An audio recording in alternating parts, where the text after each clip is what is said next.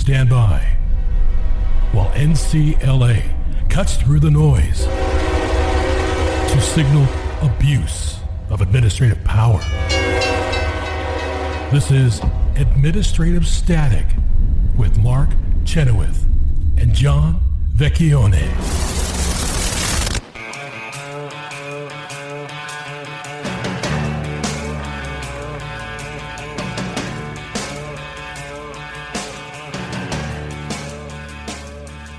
Welcome to Administrative Static. This is John Vecchione. With me, as always, is Mark Chenoweth.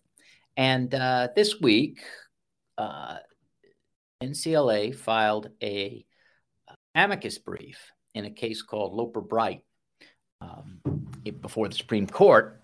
And uh, this case is very interesting. It's it's closely uh, analogous to our case, the Relentless Clay case. It's up in the First Circuit that I've talked about before. That you argued in the first. And circuit. I argued in First Circuit, and this is a case.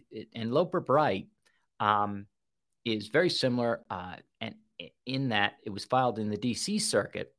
And initially, at lower at, at in the lower court proceedings, the government tried to get the First Circuit case moved to the D.C. Circuit and combined with Loper Bright.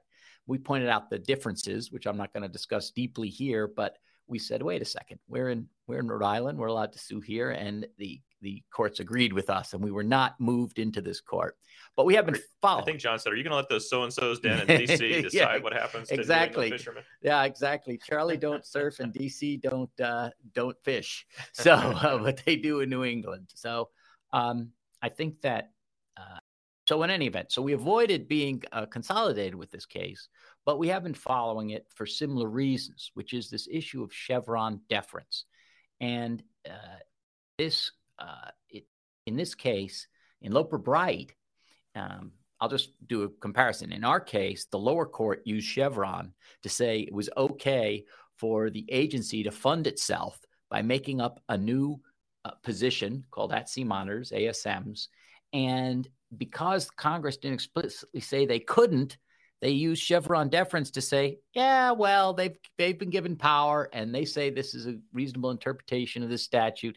So now they get to fund an office that Congress has not wanted to fund, and they get to fund themselves through through um, making the regulated party enter into a contract with these at sea monitors. So it's a Rube Goldberg system set up and they say it. I mean, they're very honest about it. They say Congress won't fund us and won't give us appropriations, so we're doing this. So they so uh, this is in the herring fishery in New England and Mid Atlantic, and Loper Bright is a number of uh, herring fishermen as well, and they sued. Are, are there any red herrings in this case? Very rarely. Oh, okay.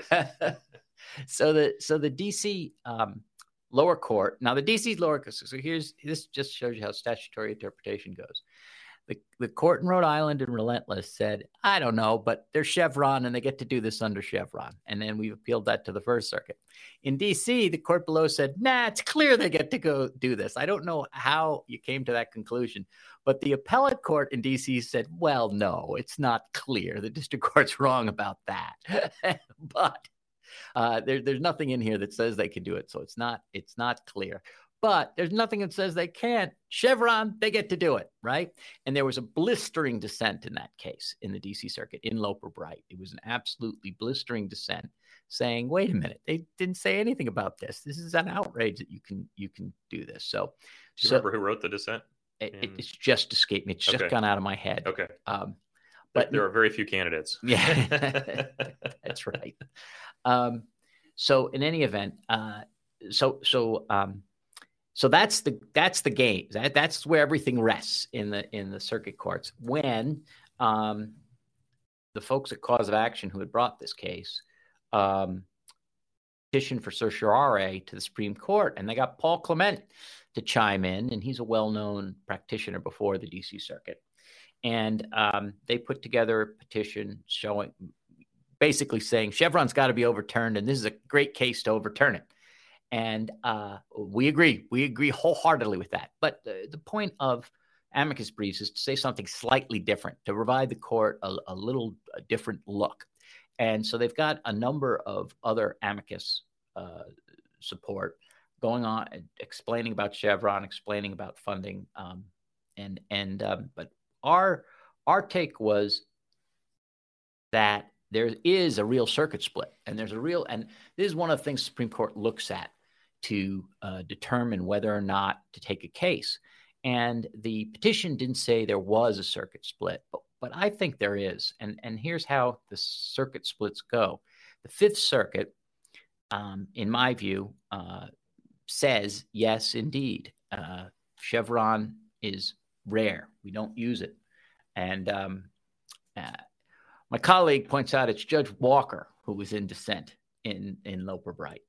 Um, and and he and he did he agreed he took what I would say the Fifth Circuit's view would be of this would be, and the, the Fifth Circuit has a case Gulf uh, of Mexico where it where it said that the uh, agencies, commerce and all the agencies under it, National Marine Fisheries, uh, NOAA, that they could not regulate aquaculture because the Magnuson Stevens Act doesn't say anything about it. It's silent. Just that's, that's that's fish farming. Right. That's exactly right. And and so um, the the agency had said, well, harvesting. It does say harvesting, and so maybe that's agriculture. And said, no, no, no, no. We're we're not going to chevron this into anything you want. So uh, he. Oh, I like that use of the of the verb chevron. chevron. It sort of sounds like shoehorn. Exactly. exactly. We're going to chevron this into. Exactly. So the Fifth Circuit wouldn't do this, and Walker cited that case in his dissent, and and the the majority never mentioned it didn't say a thing. And and it, the majority is uh is, is Judge Srinivasan, so he knows about it. So he didn't decide to answer that for some reason, and he's really teed up the Chevron uh, case, he, the Chevron issue for the for the Supreme Court. I mean, I I've said I think I've said this before, Mark. I think he's poking him. I, I think he's just challenging yeah, him. You have said that before. You could well be right because he's very persistent and consistent about it. All right. And so, um, anyway, so it's teed up very well. And our issues, we think the Fifth Circuit would have come out different differently because they interpret the Magnuson Stevenson Act with uh, using Chevron as tightly as the Supreme Court has said that you should use it. But um, in in the first and um, and the DC circuits where these cases are, they are very pro Chevron places and you can see and there's and there's been um, articles on this scholarly articles that the first in the dc circuit use chevron all the time to approve agency action. Um, and the and the splits on when they don't use chevron and when they do use chevron and when the agency wins are, are incredible. Um, you, you've got a 25% better chance when they use chevron which is a lot. And uh, i also throw in the ninth um, because they have a number of cases. But the the um, because the ninth is so split and there's various problems uh, with analyzing it, it's not as clean. But they use it for the same reason, and that's where all the fisheries are. It's that in the Gulf, right? So the fifth and the eleventh, um, and and and uh, and for some reason the fifth seems to do a little bit more of this as far as my observation. So you've got the entire eastern seaboard very very pro Chevron and so whenever the fishermen come in contact with the agencies, they lose. That's that's that's kind of where it is. They have a very high chance of losing. Not always, you know, the law being what it is. But um, so we pointed out, look, the Supreme Court has got to take this case to tell the DC Circuit and the First Circuit, hey, we meant it. We'd like to get rid of Chevron. That's the goal. We think that's what they should do. But if they don't do that, they have at least got to control the circuits below them because it, it, looks nothing like what they say Chevron should look like. Any practitioner in the first and DC circuit is on a different planet from where the Supreme Court is as far as Chevron use. Um, and the second uh, issue that we have is um, is this idea of um, funding yourself, right? How can these agencies, there's a number of statutes that prevent the agencies from charging fees that don't go into the Treasury. You don't trust agencies to just decide how much they should spend right. on their own That's without exactly, Congress being involved? Exactly. Congress not involved in all, and not so. Not only do they not, this isn't a case where Congress said, you know, um, I, the one I use all the time is when you want a drug approved by the FDA, you have to pay an enormous fee that they then use to uh, study your testing and study everything you've done with the drug. But Congress said that. It's in the statute. I can go look it up. It says here it is uh, FDA, you shall make a, a schedule of fees. And they make a schedule of fees and they tell you why they're doing the fees. And it's in the statute and they do it pursuant to statute. And you may not like paying it, but you know, it, Congress said it. Congress wrote it and said you get to do this.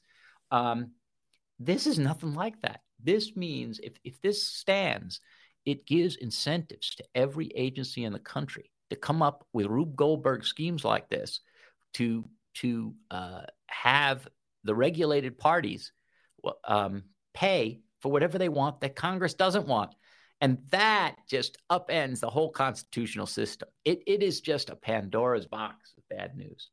So then finally, we said that you know we we're a uh, nonprofit law firm, and the Loper Bright people are represented by or have been the whole time um, by a nonprofit law firm. And it's not an accident.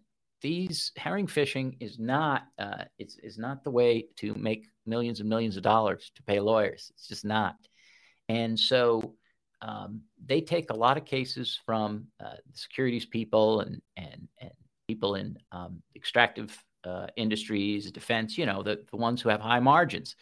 But it's very rare that we get up here and we pointed out that the Magnuson Stevenson Act hasn't been um, looked at by the court in almost 40 years. The two generations of lawyers have come up and gone away, and, and, and, the Supreme Court has not looked at the statute. And we, we point out that no member of the court is, is on the court from when they last looked at this statute.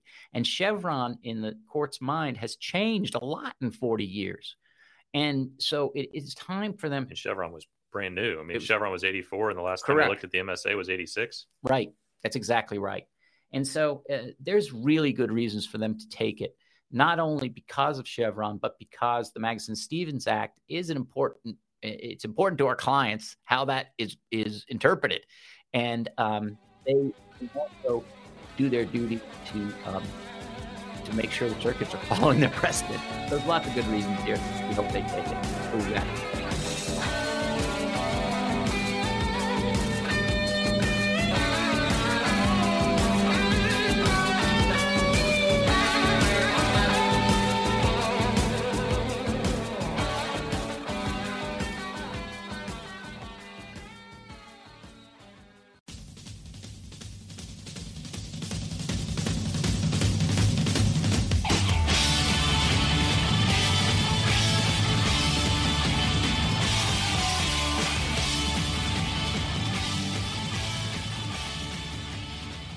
Welcome back to Administrative Static. Mark Chenoweth and John Vecchione with you. And uh, I've got another uh, Supreme Court case to talk about. And, and John, this is one that NCLA is not involved with yet, but we might well get involved in it. And I think you'll you'll understand why uh, when I when I talk about this case. It, it, it's reminiscent of at least two other cases uh, that NCLA uh, is working on. And uh, and, and so let me jump in here. The case name is Polselli. I think I'm pronouncing that correctly. Polselli v. IRS.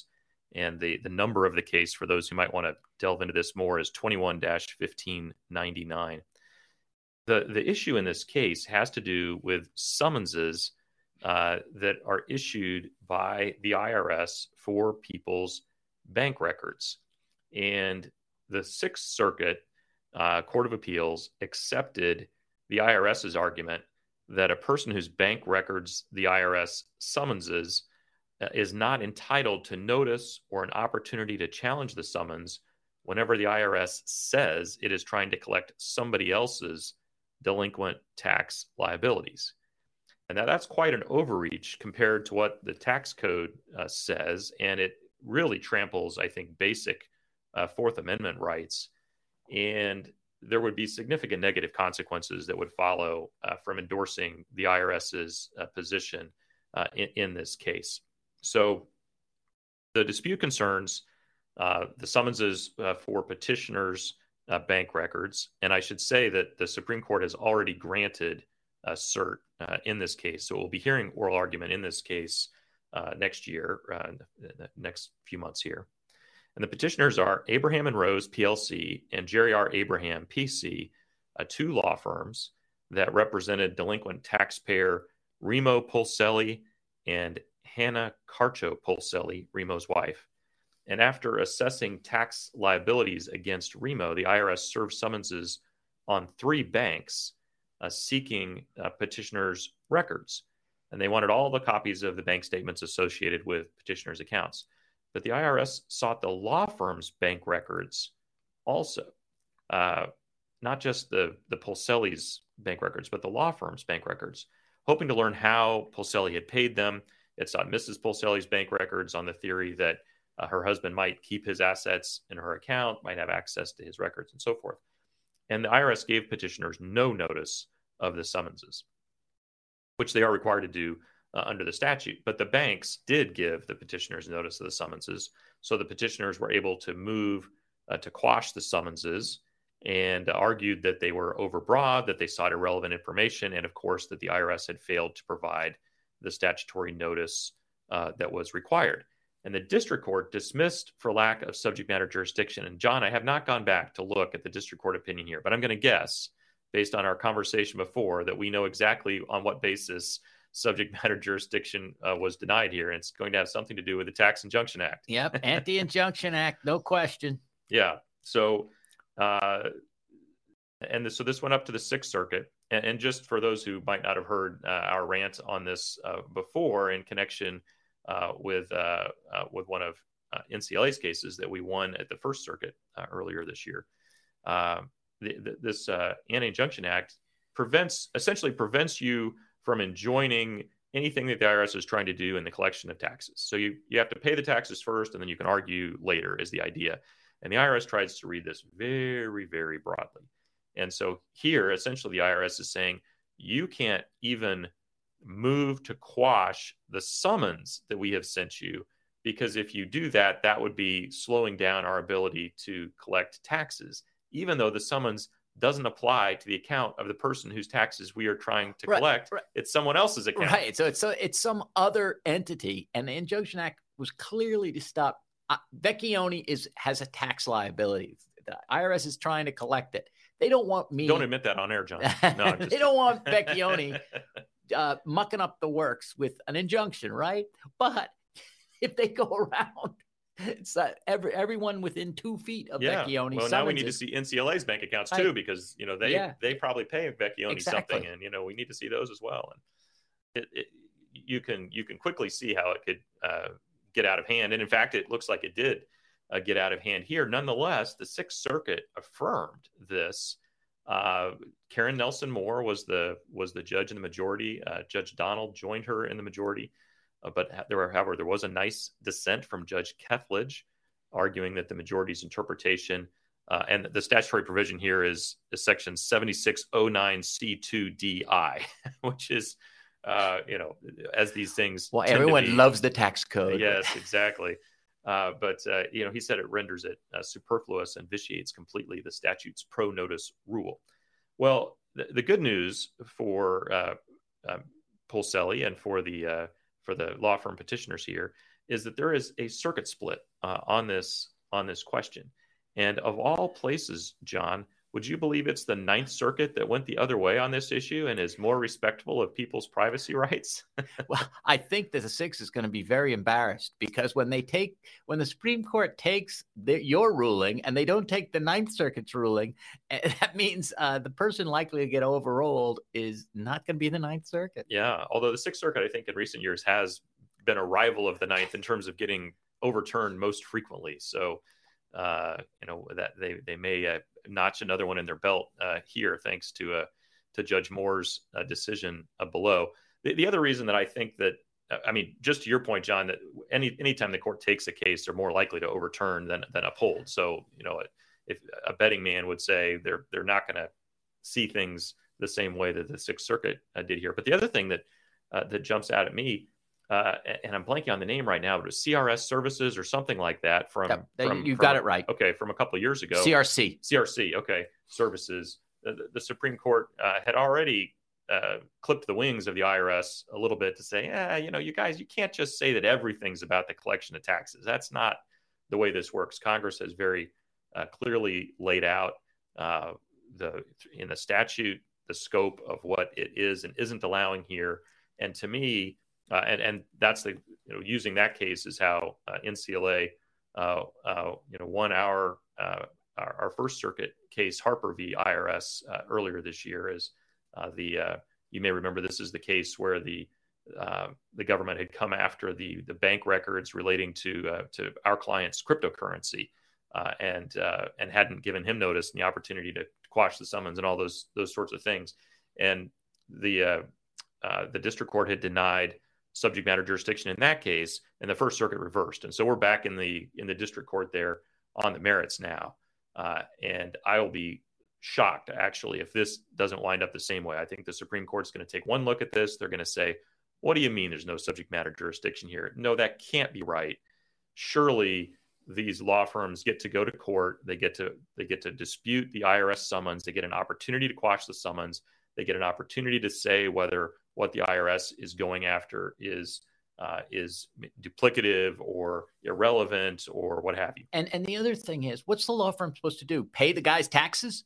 You know what I mean? You're supposed yeah. to be able to pay the tax and then challenge it if it's yours, if it's your liability. Right. But once they go after third parties, they're they're supposed to pay someone else's tax to protect their own Fourth Amendment rights. That makes no sense at all. That's a great point. I hadn't thought of it that way. Maybe we'll make that point in our amicus brief. Uh, and uh, uh, and maybe Skadden Arps already made that made that point uh, in the cert petition. I'm I'm still coming up to speed on this uh, on this case, and as we as we learn, you know, more of the uh, particularities, uh, assuming we jump into this, we'll we'll have a better command of it. But I thought this was an important one to bring to folks' attention. The the other case of ours that this reminds me of, John, is is our law offices of Crystal Moroney case, where yeah. you know you had the CFPB coming after her, not because they had any particular uh, violation that they wanted to go after her on, but they suspected that some of her uh, some of her debt collector clients. She's a law firm, and some of her clients are debt collectors, and they suspected that some of her debt collector clients may not have crossed all their T's and dotted all their I's, and they wanted all of her records in order to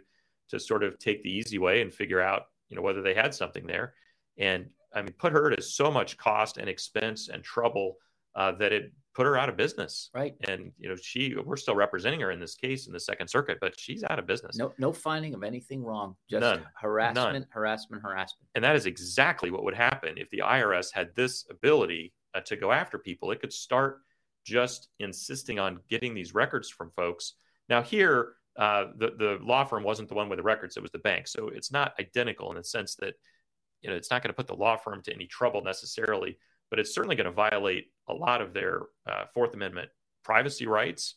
And to not to, to suggest that they don't even have the ability to oppose that, that you don't even have to get a judge's sign off, that's where my problem is. And that's where NCLA's problem is. Look, part of what the Fourth Amendment protects is in in protecting and saying that a search has to be reasonable. You ha- it's not just that you have to have probable cause. You have to have somebody other than the executive branch agency sign off on this, right? So the IRS doesn't just get to decide when it's in the right. It has to go to court and get a judge to sign off on the fact that the IRS can go after something.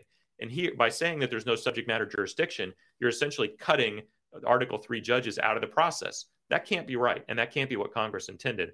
What Congress wanted was yes, the IRS, if it can, if, if it can make the case, it can summons these records. And then the third party record keeper, like the bank or the law firm or what have you, has to give notice uh, to the person who's named in the summons. There has to be an opportunity for the for the people who are being summoned to oppose uh, the IRS. That's the only way that Fourth Amendment rights are going to be uh, protected here. And kudos for the night to the Ninth Circuit for recognizing it, and uh, and demerits to uh, to judges uh, Karen Nelson Moore and Bernice Donald on the Sixth Circuit you know, for not recognizing it's that. It's hitting me. What if the IRS has the wrong name?